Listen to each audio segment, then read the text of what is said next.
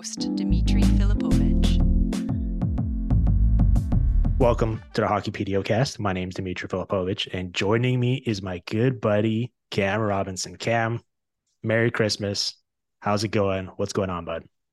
It's the greatest time of the year, my man. We are uh, we're in Nashville and and it's draft weekend and we get to do our annual mock here. This is literally this is the best.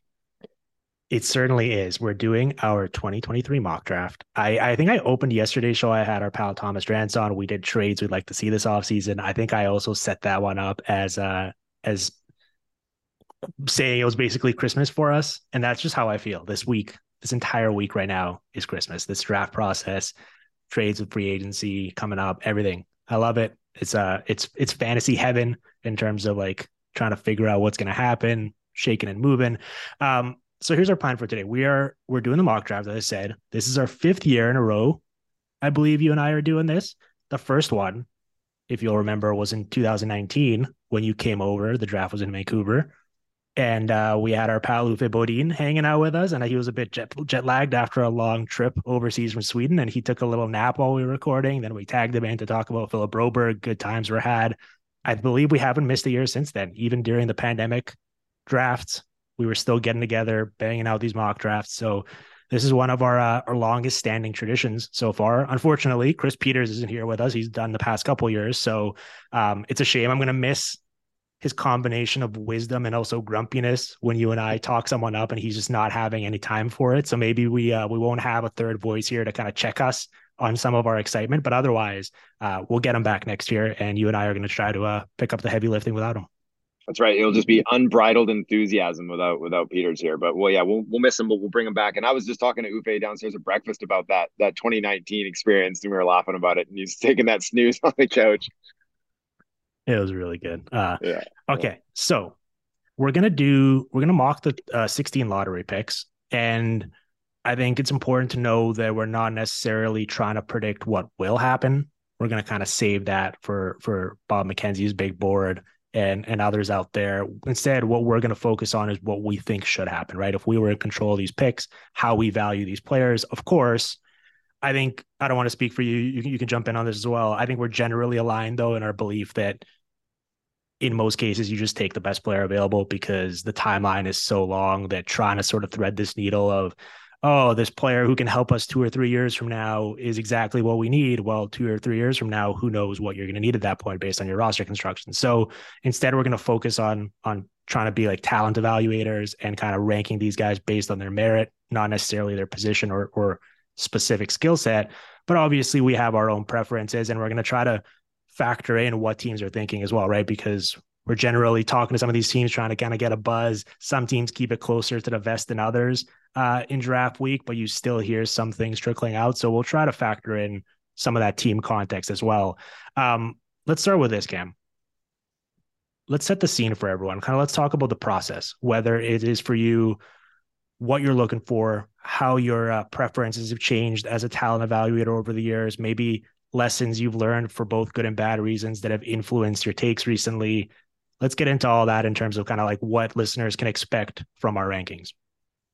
Yeah, so I I like to think that I've evolved greatly over the years. Um, you learn from your mistakes, and so for a long time now, it's been smarts and skating are the two biggest things that I've really focused in on. And then those other skills, they're they're more easily attained. Like, sure, you're not gonna you're not gonna end up with Nikita Kucherov's hands if you got hands like me, but you know it doesn't matter how hard you work. But but some of those attributes can can be they can be elevated through through hard work and and that development process. But lately it's even the skating has taken a little bit of a dip down my list of requirements and it and it's it's all coming back to the brain. And obviously you need to be a good skater to keep up in this league but i think that that can take a step. But if you're smart you can get a jump on things. You can read plays. You can use your gear changes. You can use every inch of ice and all your weapons um, to overcome if you're not the fastest skater. Whereas if you are a blazer but you don't have that mind you're not using it to the best of your ability right? You're you might end up being a third line checker, a, a, strong PK guy, sort of thing like that, but you're limiting your upside without that brain. And so upside, upside, upside is is how I look for things, especially at this point in the draft. Like you want to talk about we're picking 95. Yeah, sure. Go and take a, a, guy who's a who's a burner who you're like he can be in the NHL. It'll be in a limited role, but we're getting ourselves a player this late in the draft. But you're talking top 16. we're swinging for the fences for the most part here. That's a good point. I I think I value skating still maybe a bit more than you, and I'm sure that's going to lead to some interesting debates and specifics as we get to a couple players here in our draft boards. But I think there's an important differentiation maybe between sort of the nuances of that, right? In terms of like I don't think just being having straight line speed and being really fast on your top end is necessarily that valuable because there's going to be so few instances over the course of an NHL game where you actually just get to like unopposed and untouched get the skate from one end of the ice to the other. But I think in terms of like being able to maybe change speeds or like hit that gear quickly, I do still value that quite a bit. And I always get very scared when I read a report on a player and there's stuff like sluggish or the feet are a bit slow or you know maybe it's it, maybe it's an effort thing but also it's like oh you know they're a bit slow to the play so they're just kind of reaching and stuff. Like that that those are kind of worrying things to me because i do think those can kind of affect you in all three zones. It's not necessarily just a defensive thing like it can affect you on offense as well. And so for me um i maybe view that a little bit but maybe it's more so the change of speeds as opposed to just being able to skate fast all the time yeah, don't get me wrong. You, you, I, I also do not like when I have to write those reports. And sluggish is not a word I like to use on a player that I'm, I'm usually going to bat for. So, um, you need to be able to keep up without a doubt. Um, the brain's going to get you a certain distance, but you definitely need to have at least average speed. Um, it's just that I guess over the years, with some of these kids that are really plus plus skaters that have that kind of breakaway speed, but if they're lacking the mind, is where I've maybe made the mistake in the past. Like, oh my gosh, this guy's a top three skater in the class. He could be a star, but if he doesn't have the rest of it going upstairs, that's that's not going to be the end result. And so that's one of the things I've learned. But uh, but yeah, you're absolutely right. Is that you know you, you you can't be sluggish in this in this day and age. Yeah, I think the the sort of like the the nuances of and like even with shots as well, right? Like for for so long, I used to be like, oh, this guy can shoot really hard. That must mean he's a good shooter. then now it's like being able to disguise your intentions and kind of pick your spots and th- keep people off balance with with what you're gonna do. That applies to skating and shooting and and even like passing, right? In terms of all these like little things, little tricks that you can incorporate. And so I, I think that's an important part of this.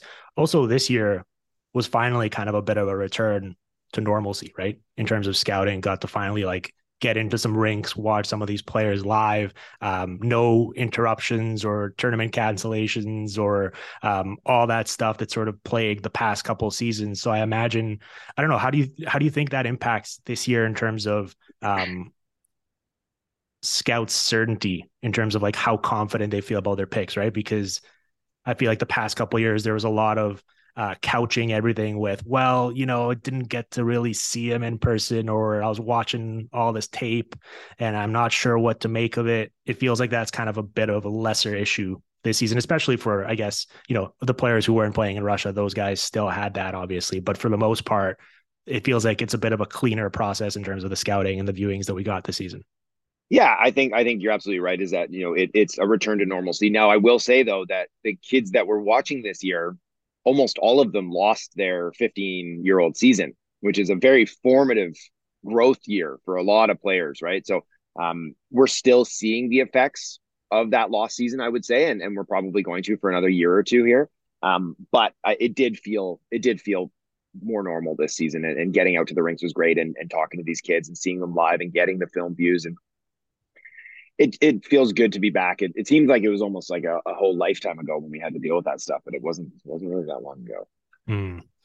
Um, I guess the one final kind of thing here in terms of context, the uh the Vancouver scene in terms of the prospects in this year's draft right? The the the the, BC scene in terms of uh, our pal Thomas Drance did a great piece on kind of this like this hotbed of all these guys who are essentially playing for the same club growing up, um, and and we're gonna be talking about a bunch of these names throughout this process.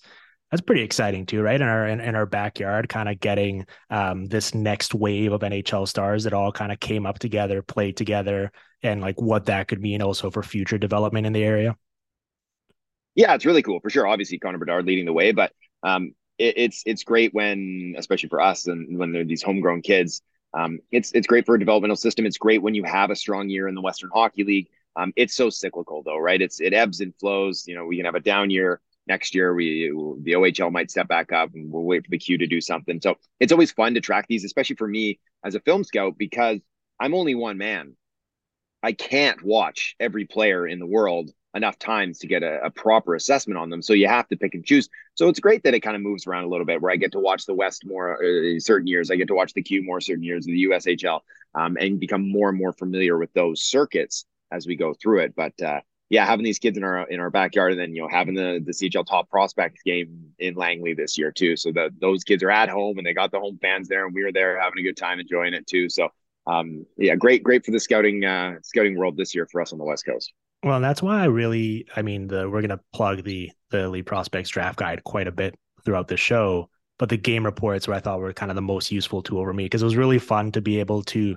I mean, you get a sampling of all the different scouts, yourself included, that were involved in the process, but you also get to track the progression, and sometimes it is linear, sometimes it, it it's bumpy in terms of like you starting off the season one way, and then it, as it goes along for a player, you can either see the specific improvements that they've made to their game and the evolution, and then you guys are honing in on that compared to sometimes it's like a bit rockier, and so I think that gives you a better sense of that because, as you're right, like one person is not should not be expected to have a a proper pulse on whatever 300 plus players or, or however many you're going to wind up actually considering in this process. So um, I just wanted to give the draft guide love because for me as well, kind of parachuting in here, I just basically like hooked I hooked myself up to an IV and uh, and got the drip going with uh, with the draft guide over the past couple days, and so I've been consuming it, and and it's uh I can't recommend it enough as a resource for anyone that's listening to this is interested in it and wants to learn more about these players. Oh, without a doubt. And you know, as you said, like I'm I'm a big contributor to the draft guide, and I'm also IV dripping those those game reports too, because you know we, we have some tremendous scouts on staff, and they're going to see things that I didn't see, and I want to know about it. And so I'm getting I'm getting the lay of land through their through their film views as well, through their live views as well. Um, yeah, you're absolutely right. It's it's great for the for the prospect junkies that really want to know the the deep dive stuff, and it's great for the people that just want more of a a kind of a superficial understanding of who could my team draft or after it's done, you know, who did we just draft? And, and let's find out everything we can about these players. And, and that's what we offer for sure. Mm. Okay. Well, that's enough, enough preamble. Let's get into the good stuff. This is let's what people came to listen for. We're going to do our mock draft. Since it's only two of us this time, we're not going to go with a snake format. I think we should just go back and forth. Um, uh, you know what? I'll give you here. I'll be generous. I'll give you the mm. first pick for the Chicago Blackhawks. Uh, I don't think I need to give you the full time on the clock. I think you can make the pick already. You probably know who it's going to be. Well, let's talk a little bit about Connor Bedard because there's obviously no debate in terms of oh, what could they possibly do here. So instead, maybe let's use this time allocated to like just kind of geeking out a little bit about the intricacies of his game and what we can expect from hopefully day one, like as soon as he steps on an NHL surface yeah, so I've been doing this, you know, professionally since uh, 2014, and so I was able to watch Connor McDavid as he came up and through his draft year, and I have to say that Connor Bedard is the best prospect I've had the opportunity to scout throughout his draft season, and it's it's not that he is necessarily better than Connor McDavid was at the time, or will be a better NHLer. It's just what he does with what he has is so impressive to me. He doesn't have Connor McDavid's speed, and that is the that is what the differentiator, which makes McDavid such an elite, incredible talent is that he's so good at everything, but then he has this all world, all universe speed. Bedard is smaller, but the way he can maneuver in traffic, the way he can get that shot off. I've been saying it on a couple of shows lately that you take Auston Matthews and you take Mitch Marner and you you put them together and this freaky hybrid comes out and it's Connor Bedard. And it's I think that he's he's got the will. He he has this possessive nature that the puck is his and he wants it every opportunity. He wants to shine in the big moments. He wants to do everything for his team, and and sometimes that leads to some some hiccups and some turnovers. But you take that all day. Um, I think he's going to turn into not only a, a frontline top top of the league scorer, but I think he's also going to be a really strong defensive player too because he's such a competitive kid. Um, it's it's really I, I, I run out of superlatives when I talk about him. Is that he is so so talented and the ceiling on his game is just astronomical. It's he could quite easily become the best player in the world in five years, sort of thing. When when McDavid starts to slow down a little bit, he will be the one who will be taking that mantle. His numbers this season are just video game like comical to even try to consider, right? Between the WHL regular season playoffs and World Juniors, 71 games played, 90 goals, 96 assists, 442 shots on goal. And specifically with that shot, we believe that that kind of that curl and drag shot of his, which is which is kind of become a staple or bread and butter that people are going to be trying to replicate in years to come, is going to play from day one against NHL goalies, right? Like I'm, sure he's going to deal with sort of like more size and obviously a higher quality of goaltender. So maybe in terms of some of the goals he was able to get away with will be stopped, but for the most part, he's going to adjust to that as well. And it feels like he's going to be able to get that off and trick goalies and pick his spots pretty much from from the jump, right? Yes, absolutely. You know, like we we we see some of these ultra skilled kids come in at 18 and they struggle. You know, Jack Hughes is is a perfect example of it that they need a little bit of time before they can become stars. Um, and I think we're going to see just a very small fraction of that with Bedard, where yes, he, he's going to be he's going to be isolated and keyed in on so greatly, especially on that Blackhawks lineup. We'll see what they do to continue to try to insulate him. Um, if they can provide him with some more support, that'll go, that'll be huge for him. So he's not a one man army out there. But if he's healthy next season and doesn't score 30 goals, I'll be very surprised because that shot is quite literally probably the second best dragon release in the world, maybe even the best already and he's not even in the NHL yet. Like nobody gets it off as quick as him. His placement on it is incredible. He zips it right by the goalie's ear, right under the bar. It, it, like, you, you, can't teach that kind of thing. Mm. It's just an innate ability that he has, and the whip and the strength that he gets off of it at his size. He's not, you know, he's he's he hits the gym hard, but he's not a big kid and but uh, he just generates so much downward pressure on it and it just explodes off that stick and that is going to continue at the nhl level and it's going to catch all world goalies right by their ears too. Well i think what really excites me is interesting thinking and how he's going to look as a rookie in nhl and how that transition is going to go for him is reading the reports and sort of seeing how his game evolved and adapted as the season progressed as well right because it was one thing to just have that all world skill and be able to just kind of have it come easy where you're playing against inferior players and you just do that one kind of trick move time and time again. But as the year progressed, he obviously was was given a bunch of defensive attention, right? Teams were going after him. They were trying to take away his space and like further up the ice, prevent him from stepping into that shot. And so he adapted. He changed his game in terms of the way he attacked a little bit, right? He started to incorporate some off the puck stuff, crashing the net, kind of trying to come open in the slot without necessarily be having the puck on a stick the entire time. Obviously, like the forechecking and, and winning battles and the level of competitiveness that we saw from him, those that, that those layers to his game, I guess, are very encouraging. That there's like even more here in this player, right? He's going to continue to to grow and adapt and evolve and add little tricks to his game. And so you can't necessarily just, or you you you maybe can take away that one thing, but he'll still find a way to produce. And that's what he showed this year. And I think that's very exciting. Absolutely. And and you know, we haven't even talked about his playmaking. Mm-hmm. Is hmm. that like I have a I have a whole folder of clips of him setting up his teammates with such creativity that they don't even know it's coming and they miss their opportunity. And and that should, you know, ease up at the NHL level if he's surrounded with some of these smarter veteran players too, is that he could have had he could have had probably 20, 30 more points if he was on either a, a better WHL team or, or had higher end line mates to work with too. Is that his playmaking is ultra supreme too. So once they start to surround him with those those players, his game is just it's it's a chessboard and he he has all the moves to to make things happen. And as we talked about uh, the day after that aforementioned top prospects game, as you could see in that one, and, and, obviously throughout the season as well, like that chippiness as well, in terms like I mentioned the competitiveness, like he will he'll seek out contact even though he is five nine or whatever he's listed at. And he and he certainly like looks the part like he looks pretty small on the ice. And then all of a sudden he's just going to get in someone's space and not be afraid to get involved in that. And so that's obviously very exciting as well. There's just so many layers to this. And, you know, heading into this process, I was I was ready to be like, all right, this is kind of boring just because we know that he's so good. We know what he does, and he's such a lock for first overall that it's not like a really fun topic to rehash. But then the more you think about it, the more you watch, the more you kind of keep digesting information on him. It actually does become interesting because he's almost uh, in real time answering a lot of questions that you might have otherwise had for him, right? So the fact that his game and and the way he was picking you apart did change as the season went along actually added like a kind of like a cool dynamic to this that i didn't think existed halfway through the season. Yeah.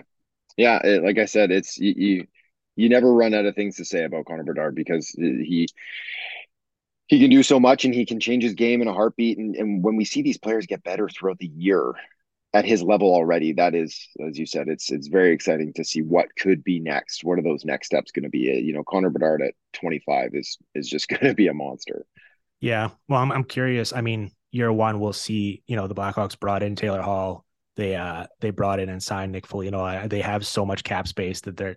I imagine they're going to bring in at least another handful of like competent, like reliable NHL players to at least help insulate him a little bit, so that he's not just playing with a bunch of AHLers and people who probably shouldn't be playing the roles they are in the NHL. So that that's going to be huge. But I still think there probably will like just in terms of the defensive responsibilities and everything that comes with being a center in the league, that that probably will be at five on five, where a bit of the adjustments takes, right? Like I think he will score 30 plus goals and produce a lot and score a ton on the power play. I'm very curious to see what his like five on five underlying numbers look like in year one. Because for McDavid, they were already really, really good. Like he was already a positive player in year one when he came back from his injury. I'm as high hopes as I have for Bedard. I imagine that process for him might take a bit longer just because of how bad the team around him is going to be. Yeah, I, I, think that that's fair. That there's going to be some nights where he just gets absolutely cratered, um, and and Which that's okay. going to be part. That's part. Yeah, of the exactly. Yeah, exactly, exactly. Okay, well, I have the second pick here for the Anaheim Ducks, and I will take. I'm not going to do anything too spicy. I'm going to take Adam Fantilli here, and the reason why I bring that up is because the more you talk to people here recently, I'm not sure if you're hearing the same things, but there's a surprising amount of Leo Carlsson buzz for me. I just thought, I just assumed when the draft lottery happened and we found out Columbus moved down to three, the Ducks got the second pick, that Fantilli was locked in there. But it feels like it's not necessarily a given. I still would project him to be the pick there in the actual draft, but at least the door is a bit more ajar maybe than it seemed like it would be a couple weeks ago. Yeah, not only that, but there's there's a whole lot of talk at two right now here in Nashville, Ooh. and and I was on a show earlier, and, and Pat Verbeek was about an arm length away from me as as I was being asked this question. He was giving me a sideways smile as I was saying. I was like, I got to be careful with Verbeek right next to me here, but we're hearing a lot of talking too. Um, I'm hearing Will Smith's name chattered at two. We're hearing Matvey Michkov's name chattered at two. Hmm. Things think we thought the draft would start at four, that the fun would start at four. It could very realistically start at two this year. Um, and and so I still do believe that Adam Fantilli is, is the odds-on favorite. But yeah, there's there's now a handful of names that, that we could be hearing coming up, and that'll throw this this this top end of the draft in in the blender if it does. That'll that'll change a whole bunch of teams' decisions all the way down the board if if something funky happens. Certainly. Well, let's talk through Fantilli then, because I do like him. I have him second on my board, and obviously just had about as successful a season as you can have for a player at this stage of his career. Right? He he wins the Hobey Baker. He has 65 points in 36 games in the NCAA. He wins gold medal at the juniors. He wins gold medal at the World Championships, and so a lot of what you see from him and everything I've read, it's very obviously enticing. Right? It's like the type of player that NHL GMs typically tend to salivate over in terms of like the power forward and the bull rush towards the net and also the skill to get there. What what are the real sort of concerns or knocks against that that would potentially move the Ducks in a in a different direction? Because it seems like just on paper, it would be a very obvious fit in terms of all right, well, he's obviously not Connor Bedard, and that's disappointing that as the worst team in the league, we didn't get him. But this is a pretty good consolation prize. It is. He would be first overall if he was in last year's crop. He would have gone first overall. You know, and and there's probably several in the last decade. He's he's a first overall caliber player. Um, I guess, I guess the only real outside of their center depth in Anaheim, you know, they have McTavish, they have Zegras, um, they have Ryan Strome right now, but you, you know, you can move somebody over to the wing. Um, is that I would say that Fantilli is not an elite thinker, and so maybe that ends up limiting him to being more of a 75 80 point player than a 95 100 point player. Um, i don't think he's jack eichel. I know that he's got that comparison a lot and obviously you know winning the hobey baker as a, as a true freshman and putting up the gaudy point totals and he's a speed driven pivot. Um, i don't think he's quite jack eichel level who was also a very good consolation prize in 2015. Mm-hmm. Um, but he's he's highly talented. I know uh, people who just kind of airdropped in and watched him at the World Juniors and and watched him side by side to Bedard and like, oh, what? Like he's not even on the same planet. And it's like, yeah, well, nobody really is. So um, he's also he was also good in the role that he played for Canada there. And then he was all worlds for Michigan, right? As soon as he went back to, to school, he just ran off a ton of points on a big long point streak and, and reminded everyone who was watching that yes, I am very, very good. He's such a weapon on the power play. The one timer, the the the quick release, he gets into the hard areas, he plays the middle of the ice, he's got a pro body, he's got everything you want. And I and I would be moderately surprised if he didn't go number two. Um, but yes, I would say just that there's some players that have a, a higher higher end thinking process on the ice than him that that could be considered.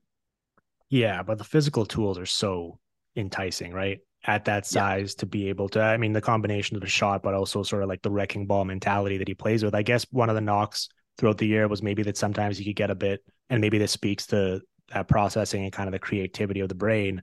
Um, he would get a bit like hero pucky at times, I guess, right? Like he would just get kind of tunnel vision to just like put his head down and try to go to the net. And that's great in a in a lower level league when you're playing against younger players. Maybe it'll work less effectively when all of a sudden he's not the the biggest physical freak on the ice at the NHL level. So maybe that would be one of one of the concerns. But I think that the appeal of especially like you've already got McTavish there, as you said, and then Zegras, and like how like stylistically different those guys are. You all of a sudden check so many boxes that I don't know. I I, I think Fantilli should be a lock there, but I guess in terms of uh, drumming up excitement and uh and and drama, we can keep the door, the door open a little bit there for uh, for the mystery.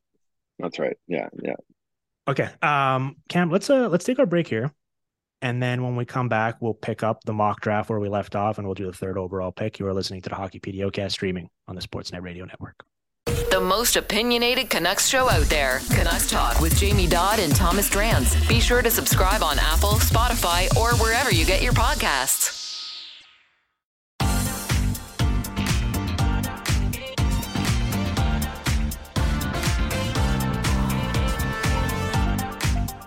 All right, we're back here on the Hockey PDOcast with Cam Robinson. We're doing our 2023 mock draft. Uh, we did the first two picks. They went according to plan with Connor Bedard going first, Adam Fantilli second. Cam, you're on the clock here with the third overall pick for the Columbus Blue Jackets. I'm taking Leo Carlsson.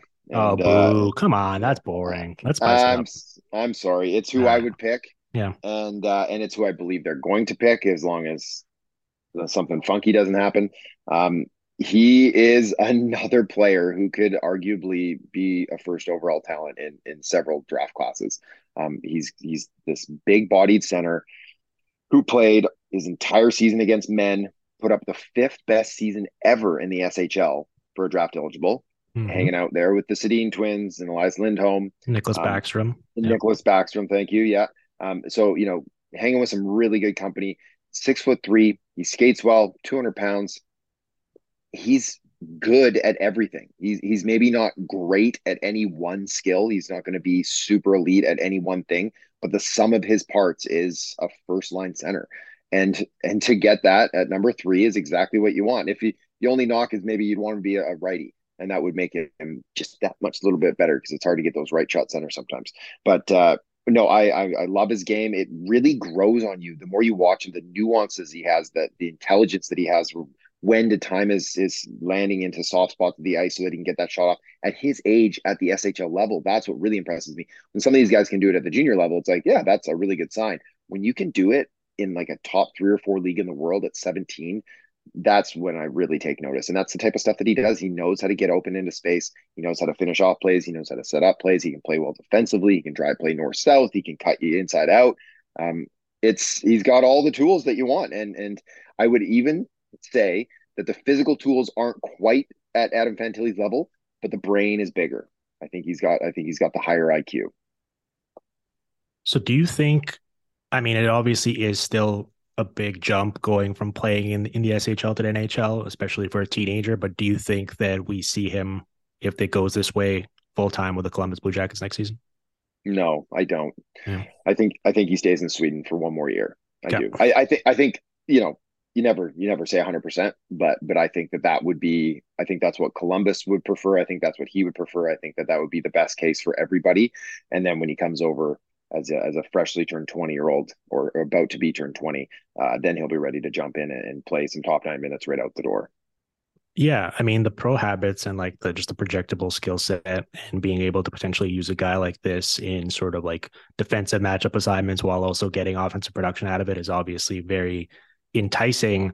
There was some stuff in our guide about kind of you know, I think he moves fine for his size in particular, but like maybe some some mobility concerns in terms of like just like the mechanics and how maybe it can affect his puck protection, which obviously should be a big part of his game as a six foot three pivot. Do you think like that's something that that is a valid concern or something very fixable or kind of like how do we weigh that? I'm just I'm just purely trying to sort of poke few holes here in his in his profile because obviously otherwise checks so many boxes. Yeah, he, he, like like I said, he's not he's not an elite mover, and he doesn't have those crazy hands, and so he he's not going to he's not going to drop jaws. He's not going to be Mario Lemieux out there. Um, but I don't think his skating is going to hold him back at all. I think he's still above average at it. Um, he's he's got a strong stride. He's got a fluid stride. He's a little hunched over in his posture. Um, but these are things that you can you can iron out fairly easily with a smart kid who has a work ethic. Um, so I have no concerns about his his puck protection skills, or, or you know, there will be an evolution to his game as he grows. Like he, like I said, I don't think if you, if you airdropped him into the NHL next season, you wouldn't be looking at a star. Of course. But you you you you put him in when we're talking at 22, 23, 24, then we could be looking at kind of like a maybe not a high level star, but but a, a star nonetheless. He's he's basically like if if you remember Anton Lundell as a draft eligible and, and what he's kind of blossoming into, he's Anton Lundell on steroids. Like he's mm. he's the better he's the better version basically all around of that type of player.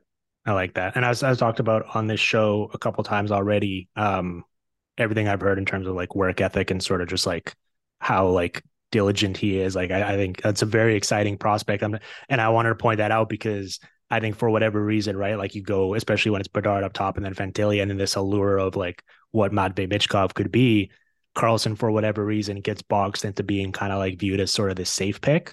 And and I'm just pushing back against that a little bit because I do think like it's a pretty exciting player based on everything we just uh, we just described.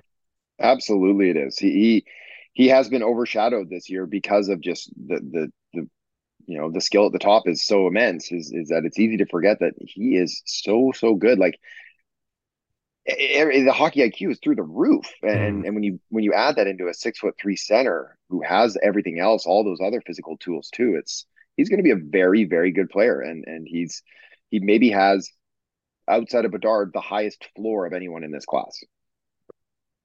Yep, I agree with that. Okay, well, fourth overall pick for me here for the San Jose Sharks. Um, not necessarily the player I think they will take, but we're going off of my board and my rankings here, so I will take Matvei Michkov here. And obviously, I think this is going to be, I mean, I'm sure they're in Nashville this week uh, leading up to the draft. It will be the big talking point, but also on draft day, depending on where he goes, I think there's going to be a lot of interest and excitement in this. Uh, we've heard that now that he's there, he's had a couple meetings with teams that are finally getting to meet him and get some intel and kind of figure out what's going on.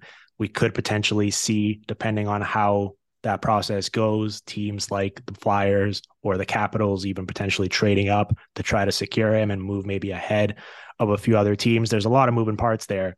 But let's talk about the player because on in terms of on ice production, right? Starts the game with St. Peter starts the season with St. Petersburg, has the three games, doesn't really get to play or, or show off his skills, gets loaned over to Sochi and playing for a bad team delivers on a lot of the hype and expectations we had for him in his draft year, where he scores nine goals, has 20 points in 27 games. And so I don't know, like uh, in terms of just purely evaluating him as a player and a prospect in that profile, do you think it's safe? Do you think it's fair to have him as the fourth ranked prospect, or do you think like in an in an ideal world where you removed every single other consideration and let's just say you dropped him into the CHL and he was playing there and you had control over his development, do you think we'd be moving him even higher up the board, or do you think having him at four kind of bakes in a lot of that uncertainty and risk? Oh, it's something that has tortured me all season. I can tell it's kept you about. up at night. Yeah, it has absolutely. Uh, because you know, I just said that Leo Carlsson has the second highest floor. Well, Matvei Michkov has the second highest ceiling in the whole class. Like it, and I don't think that that's up for debate. He is, you know, we talk about his goal scoring so much, and the kid's never met a puck that he didn't want to shoot. He'll shoot from below the goal line and he'll score some of the time from below the goal line. He's he's in he's got an excellent, excellent shot. But his playmaking might be better. And it was something that concerned me a little bit when he moved over to Sochi is that I was like, oh, he's going to have to be a one man army. Like they they are a bad team they don't have anything to work with. They actually like the the loan there uh, sent their best player away when when he got there. And so, but he actually his playmaking took another gear. It took another step when he moved over to Sochi. And yeah, you know, he filled the coffers a little bit playing against some dreadful teams over that's where he, he generated a ton of his points. But I don't care because I don't even really care about the points so much. It's when you watched him play, he was so good against against real KHL teams. And he another one who's not an elite mover, but he's very he's he's good. You know, I I'd call him slightly above average in his skating. Um, but his play creation, his mind for for creating offense is is second only to Bedard in this class. Um, the hands are great. You know, I, I talked about the playmaking. I talk about the shot. Um, it's he's he's physical too. He's kind of got a bit of nasty edge to his game. Uh, he's got some pushback as well. If he was in the CHL, I mean, he probably would have scored like seventy five goals. Yeah, he would have, and be and but because he's a winger and because he's a little bit smaller, um, maybe he still wouldn't. Maybe he still would be four. He's you know he's four on my board as well. But maybe he'd be two because he might have just like squashed any notion of concern. Um, you know, I had I had a scout on the team side, you know, who is in the lottery, a, a team that was in the lottery there, asked me, you know, would you take him at three? And I I was like, man, I would have to be very secure in my job. I would have yeah. to probably be a new GM, right? Like who just got the keys to the kingdom, and you know that you you can you have that time to wait to get him. Um, do I do I support a team taking him at two or three or four? Absolutely. Um, would I be able to make that decision myself? I'm not sure. Um, so there's there's so much noise in the periphery when it comes to his game um, and his just his, his situation that really that's where all the intrigue is because on talent alone you could you could easily justify putting him at two and uh, and and definitely at four.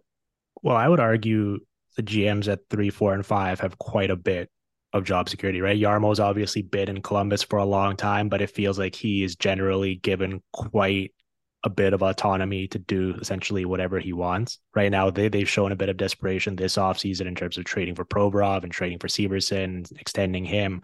And so I think maybe they, they they're feeling a bit of that pressure, maybe internally to like be at least relevant and and fighting for a playoff spot. But for the most part, it feels like he's got a lot of runway or has in the past. And then certainly, you know, Mike Grier is a relatively new GM, and then it feels like the the Hughes and and Gorton pairing in Montreal. I know it's a it's a tough market, but they themselves have quite a bit of runway here to take a long rebuild view of this. So I guess yeah, like the lack of control over his development in the meantime over these next couple of years, I think is a real concern right? Because there is stuff to be ironed out and you would like to have a more hands on approach there. But the contract for me is much less of a consideration um, just because, all right, so at the end of 2026, he's going to come over. He'll be 21 years old. You burn the first year of the ELC and then you have him for two like sub $1 million seasons and he's theoretically going to be a top line goal scorer at that point. That's two, three years from now. Like, that's fine. Like, most of these players we're talking about will probably take that much time to develop anyways, right? We are just talking about how Leo Carlsson, who's viewed as kind of this safe pick to go ahead of him, is going to take another year in Sweden and then you're going to bring him over and there's probably going to be growing pains where he won't be an impact player immediately for you. I think that's kind of baked into a lot of draft calculus anyways. So for me, I don't know, like the the contract stuff, assuming like there's no reason to believe that once that expires, he he won't stay there and he actually will come over.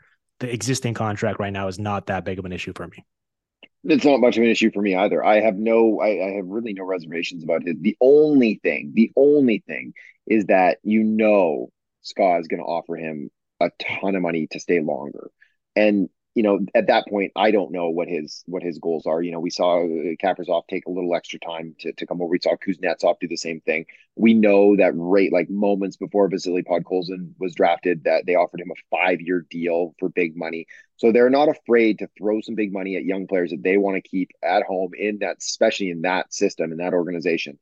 Um, so that's a bit of a risk um, without you know but i'm sure these teams are talking to him and be like do you want to come over at the end of this three years? Like you know are you willing to take a pay cut for a couple of years and then you'll reach the, the moon? Um, and if he gives the proper answers there then no problem. The biggest concern is not being able to have his your hands on him developmentally yes. because you want because he has some bad habits. There, there's no doubt about that. He has well let's habits. let's talk about those bad habits then. Let's let's work our way through them. So what's what's the biggest one for you? Is it kind of the low percentage plays or is it the defense yeah It, well, it, it, yeah, it's a bit of both. It's the low percentage plays for sure. Is that like I said, he's he's never met a puck he didn't want to shoot, and he's going to have to. That's going to have to come out of his game. Is that he's he's not going to be able to be firing these pucks from the goal line, trying to pick corners that are you know a puck size. Um, he, he will need to be he'll he'll need to develop his game, become more layered and more complex in that regard. And then yes, the defensive effort is it can be there. It can be there. He shows that he can do it, but it also it it comes and goes kind of at a whim. And so you'd like to see more consistency there. And, and that's something that you get as you as you age and you mature and you you get into a good system and you have good coaching. Um, and he's gonna get that with Ska. They're a team that looks to win. Like they're not there. It's not a developmental organization. They they they're to to win championships. Excuse me. And so, you know, if he doesn't do those things, he's probably going to see his minutes get cut. Like, I'll be surprised if he's a first liner on their club next year. Um, so he'll probably still have to earn his stripes a little bit. So it's that's the only real thing that bothers me a bit is that you would love to be able to to talk to him and to to really help mold that and have him in a North American system would be good too. But you know, you can't have everything, and so um, yeah, there, there's those are the kind of the risk factors, and and even even at that, he's the fourth ranked player on my board, and and, uh, and for good reason. Yeah, the defense on the defensive play stuff, like obviously you want to reach a certain baseline, I guess, just in terms of effort, like being in the frame when the puck is around in your zone certainly helps. But uh, for the most part, it's like that's not really what you're drafting him for, right? You're drafting him to do all the stuff that is very hard to find and is generally very expensive on the open market. And so this gets you that. And he's really good at those things.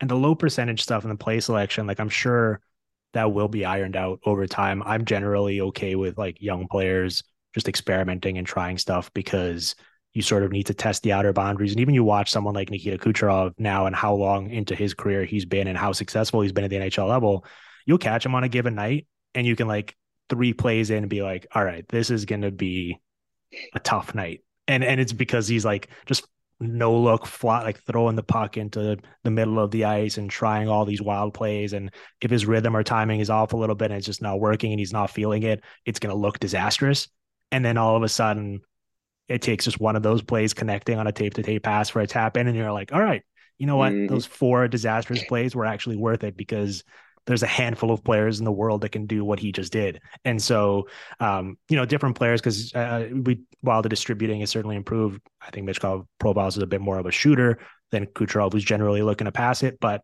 um, that stuff just sort of applies for me. So something to think about. Okay you're up with the uh, with the fifth pick here for the Montreal Canadiens. I'm curious to see what you're going to do.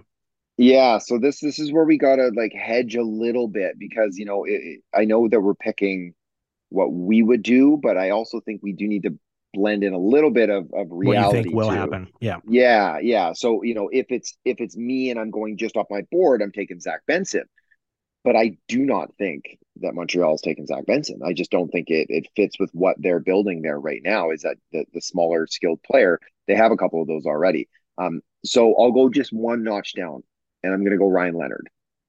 And I think that that's a very viable spot for him to go. I think that they're looking very strongly at him. I also think that they're looking really, really strongly at David Reinbacher, but I don't have him this high up, so I'm not going to go there. I'm going to go Ryan Leonard. He's he's everybody's watched what Matt Tkachuk just did everybody's going to want to get the next Matt Tkachuk. He's not Matthew Tkachuk. If he was six foot two, maybe he'd have a chance to be at that level one day. Um, but he is five foot eleven. He's going to play at two hundred plus pounds. He puts guys on their butts playing against NCAA competition this year. He hits. He hits hard. He's got a great release off the rush. He's really, really intelligent on creating plays, on finishing plays, when to land in spots. Um, you know, he played on the wing this season. He played center at the U17 level.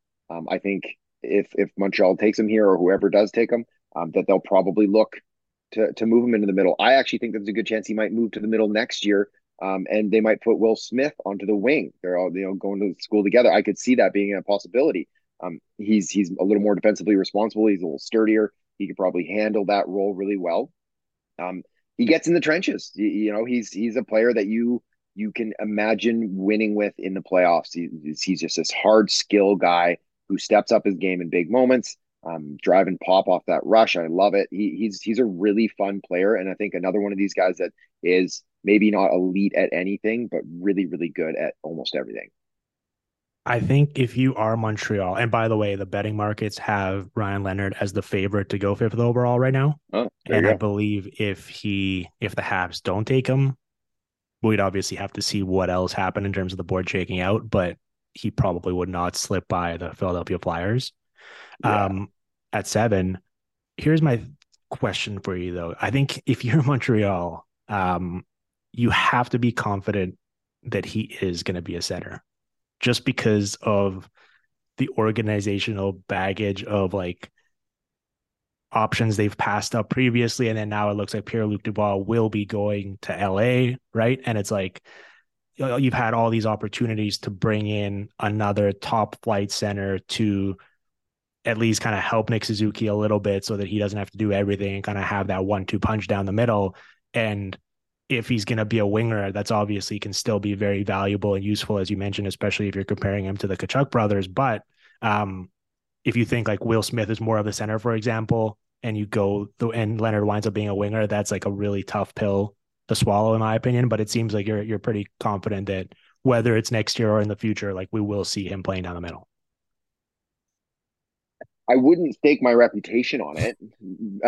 Uh, But well, it seems that like that's what the Canadiens are going to have to do. Well, they would have to probably. You're right, and and I guess they're I in control that, of that of making sure that happens, though. Well, yeah, you you, you can't force a, a, round peg into a square hole, though. But you, I think that there's enough there to indicate that it is a very viable possibility. You know, there's a lot of kids in this class with a C next to their name that won't be centers in the NHL. And then there's a kid like this who played wing, who who probably has a better chance of playing the middle of the ice than Zach Benson does, who who, who played the middle a ton. Um, so it's yeah, I, I think that that's that's something that if they take him at five, that they'll want him to do, and that they'll you know they won't get to say where he plays next year. Um, but I think that they'll they'll have they'll have some suggestions maybe. Let's try him in the middle. Let's see how it goes. You know, give him give him some reps down there too before he comes out of school too.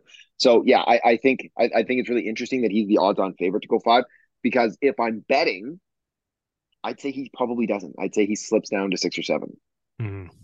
Yeah.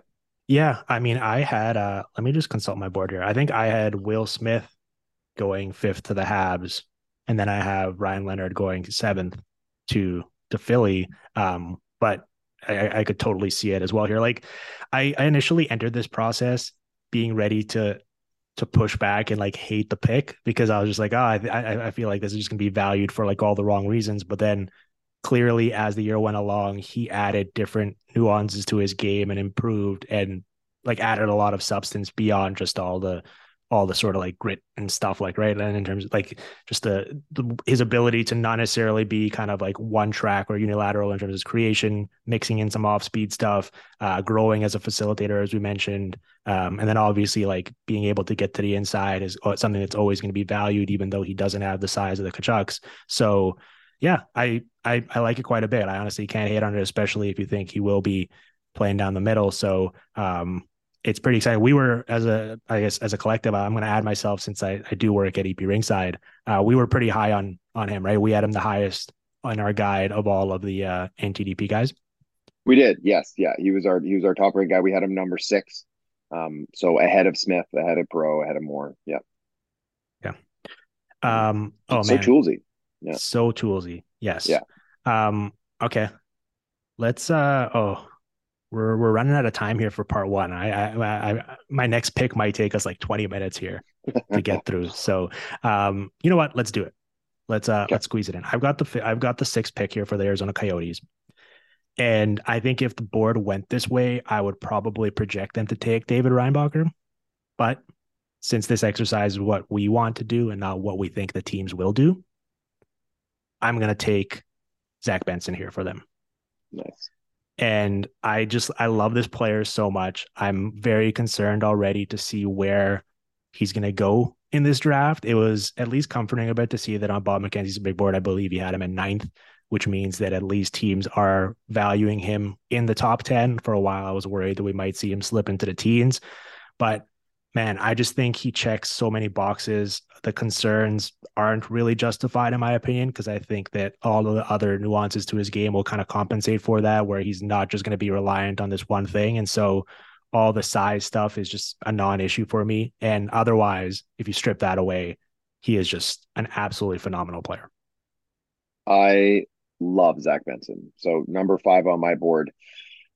He is maybe the best motor in the in the whole crop in the whole crop. And and like you said, not the biggest guy, but like he just takes a licking and keeps on ticking. Like he'll mm. pop right back up and he gets right back in the corners and he's fighting for pucks and he's digging. He's you know we've we've we've often said Sidney Crosby's like the ultimate grinder, like the the perfect grinder. Um, you know Benson's got a little of that in his game. Is, is that he's he is about an average skater right now. Um, he we'd love it if he had Brayden Point's feet.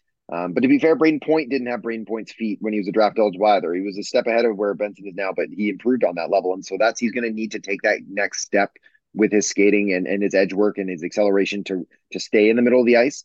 Um, if he doesn't, that's okay. He is he's a tremendous two way player. He has great defensive habits. His passing is so good. Like he his playmaking ability, his ability to read the plays and set things up and distribute through lanes and through folds hit and streaking players, changing gears to open up those those spaces. It's it's second to Bedard, I would say, in this class. He is he's so so talented. And you know, I was also happy to see that the McKenzie's scout list had him at nine there, but I still think he's going to slide out of the top ten.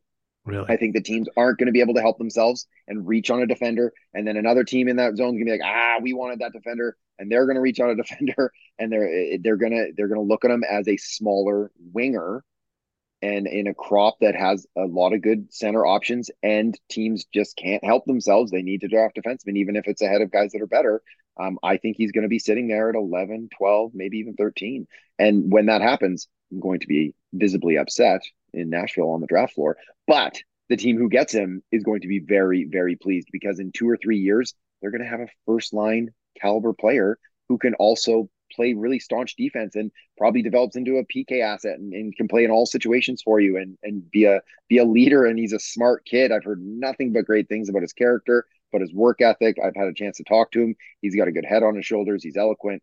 Um, I like him a lot.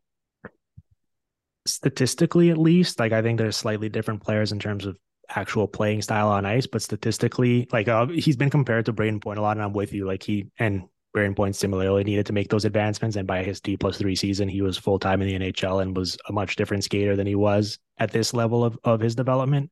Um, but Seth Jarvis in 2020, like literally had the exact same production at the same size.